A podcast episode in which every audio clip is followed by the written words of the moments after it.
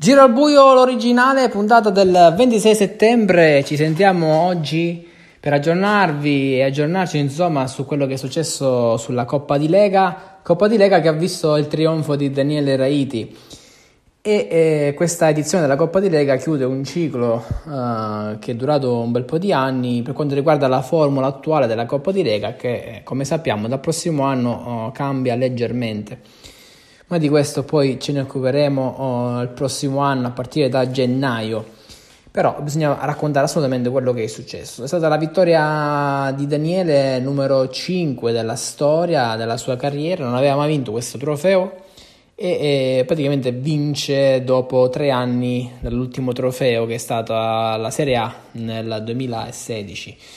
Però quest'anno è un momento importante per Daniele perché si sta facendo rispettare diciamo, in campo internazionale. Eh, se pensiamo alla 24 ore che è riuscito eh, a, a, prendere la, la, palma di migliore in campo, che eh, gli è valsa anche la qualificazione diretta alla prossima Champions League del 26 dicembre, che tra l'altro è tra tre mesi esatti.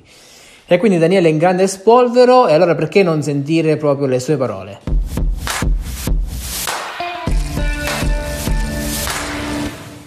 Per quanto riguarda la partita è stata davvero una bella partita eh, con, eh, con, avversari di assoluto valore. Ho, giocato davvero bene stasera, sono stato in testa dalla prima all'ultima mano. Credo che è stata una delle mie megli- migliori performance, sicuramente la migliore dell'anno, una delle migliori di sempre. In Serie A sarà, sarà duro arrivare al meglio alla, alla Champions e, chiudere, e sperare di chiudere l'anno in bellezza.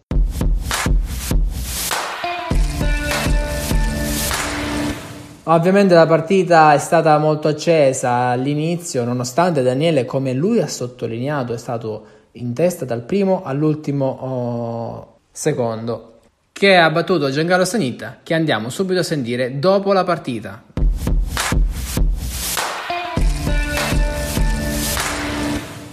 Avevo mm, un buon ritmo, se non che poi le ultime 4-5 mani eh, ho chiamato e ho preso un controcappotto, ho chiamato Peppe, tra qualche incomprensione o qualche piccolo errore abbiamo perso la partita in modo disastroso e questo ha compromesso la mia partita di ieri.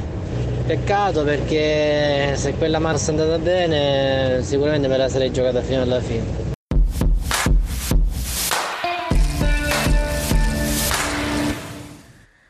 E Giancarlo sottolinea un po' di imprecisioni e anche delle incomprensioni con Giuseppe Barone che eh, dopo aver fatto quella stupenda chiamata eh, l'altro giorno in una partita importantissima ha, ha toppato in questa, in questa mano eh, una gestione non particolarmente brillante da Giuseppe Barone.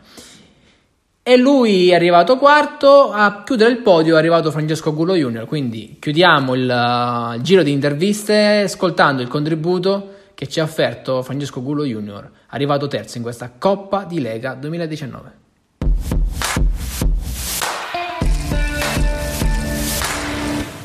È stata una finale dura perché Daniele è stato avanti per tutto il tempo, ho provato a stargli vicino Fino a un tratto ci sono anche riuscito, ho avuto la possibilità di avvicinarmi ancora di più con una chiamata. Sfortunatamente ho trovato Daniele solo, abbiamo perso e da lì poi la vittoria è sfumata, quindi mi sono dovuto accontentare del podio, ma alla fine sono anche soddisfatto della mia prestazione.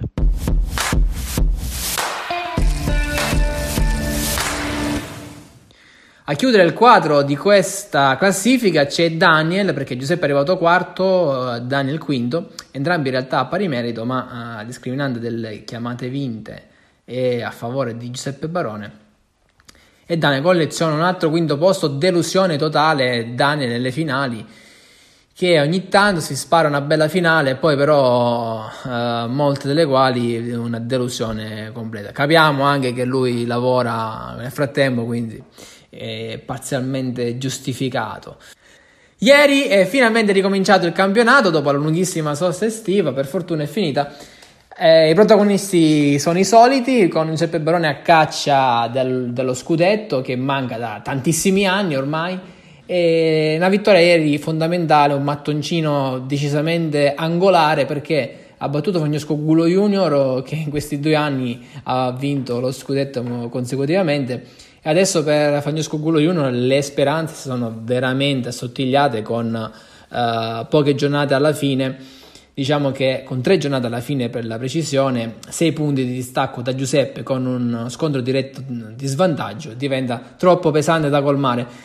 Aspettando il completamento della Serie A, ma di questo poi ne parliamo comunque nella prossima puntata di Giro Buio l'originale che ritornerà appena si concluderà quindi la uh, sesta giornata della Serie A. Grazie e alla prossima puntata.